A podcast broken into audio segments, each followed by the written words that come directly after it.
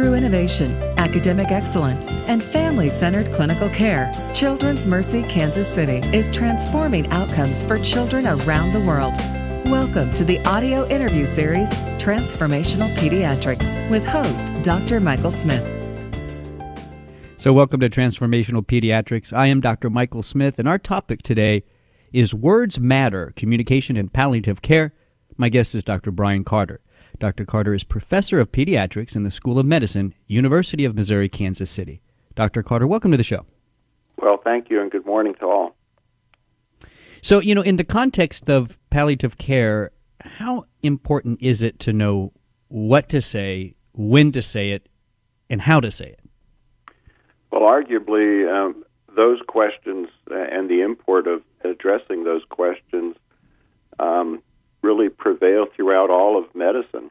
Uh, it's always uh, incumbent on the physician to be able to know what to say, how to express it, and uh, when perhaps to bring certain things into consideration. But this perhaps is doubly so in the context of critical care medicine and in palliative care.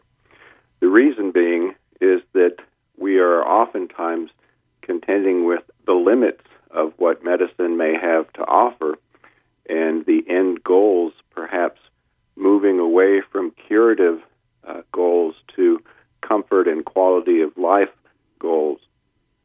Interjecting those concepts into a narrative of, of uh, a clinical diagnosis, uh, a trajectory of an illness, the length of a hospitalization can be uh, very dicey, uh, perhaps clinicians and parents alike uh, would not be ready to receive such a redirection or a reconsideration of goals. So it's very important.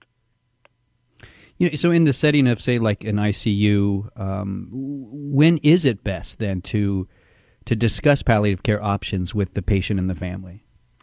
Well, in an intensive care setting, uh, one has to look at the reason for admission to the intensive care unit generally the reasons are life sustaining, cure oriented interventions to rescue a patient who has a life threatening condition or perhaps a, a, threatened loss of vital uh, function. Uh, intensive care medicine often starts uh, towards those goals and is quite accomplished in being able to achieve those goals across a broad age spectrum in pediatrics, from the neonate all the way up to the college aged uh, young ad- adult or adolescent. But when when such goals are being pursued interventions are meeting with frustration, that is, treatments that are offered are now not quite able to accomplish those goals, uh, it's very important to introduce them as a consideration for what we can and what we cannot achieve. So this happens in critical care medicine uh, across again age spectrum, uh, variably from 10 to 20 percent of the time. So when you know when we're about to discuss you know palliative care, do you have some advice on maybe things not to say initially to a patient and family members?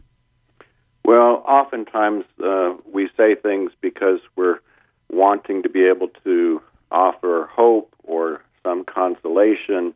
Um, the things that really are untimely or poorly received by parents have been expressed by parents when surveyed, and these include words like, I know how you feel because oftentimes a parent would express that unless you've been in my circumstance and dealt with a child right.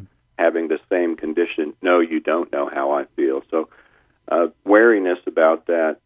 Another uh, consideration is the use of terms that we use every day in particular contexts. Oftentimes we may say, the labs look better, or she looks better today. Better connotes improvement perhaps along the lines that the hopeful parent is expecting cure to result from.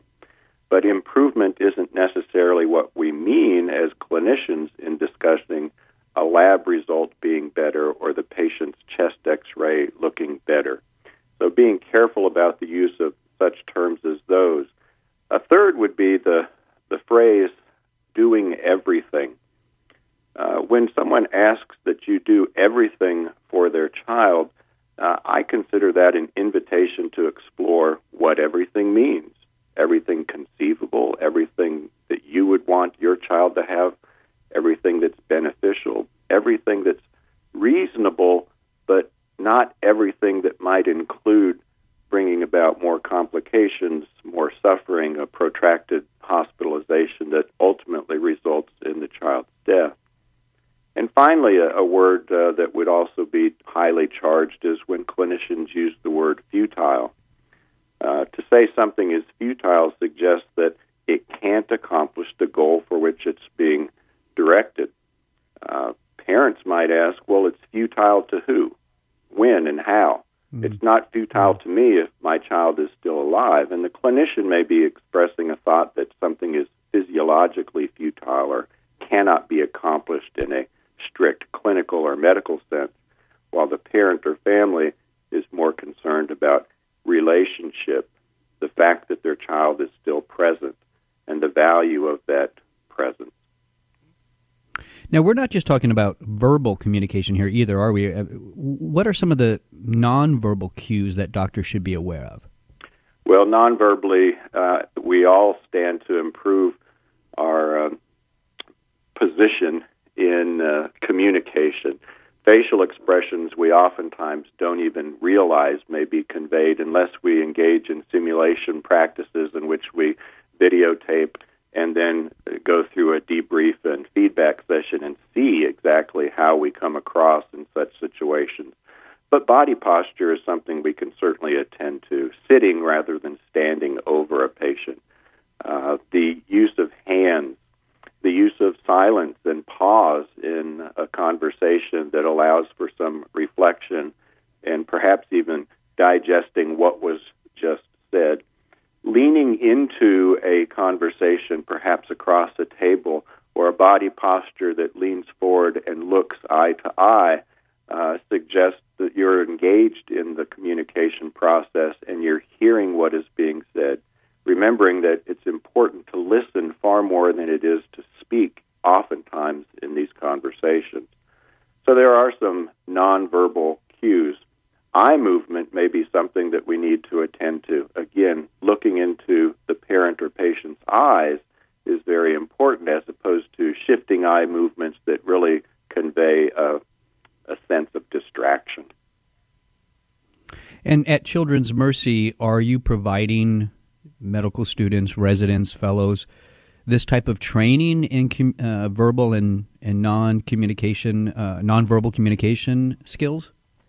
Uh, yes, we do engage in communication training, and uh, some of that is done through the School of Medicine at UMKC. Other uh, training exists for residents, uh, and many of the fellowship programs at Children's Mercy have simulation labs in which such conversations are uh, undertaken and the use of video feedback, peer feedback, uh, as well as mentoring uh, takes place. Uh, last question. So, when when it's time to have the conversation about palliative care with the patient and, and the family, how important is it to maybe bring in other people into that conversation, maybe a counselor, a social worker? Do you find that to be helpful as well? Uh, yes, and to be honest with you, the, the practice of uh, pediatric medicine, especially in a tertiary care uh, hospital such as Children's Mercy, is oftentimes very much team based and not solo physician based. So many clinicians will, in fact, work together in an interdisciplinary team, even in the ICU or on the general inpatient wards.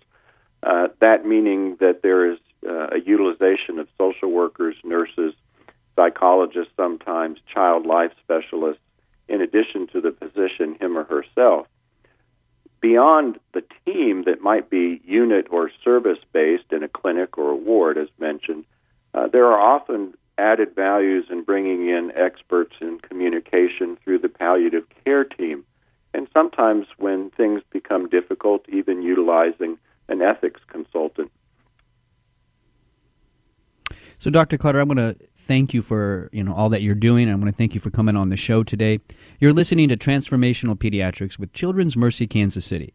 For more information, you can go to childrensmercy.org. That's childrensmercy.org. I'm Dr. Michael Smith. Thanks for listening.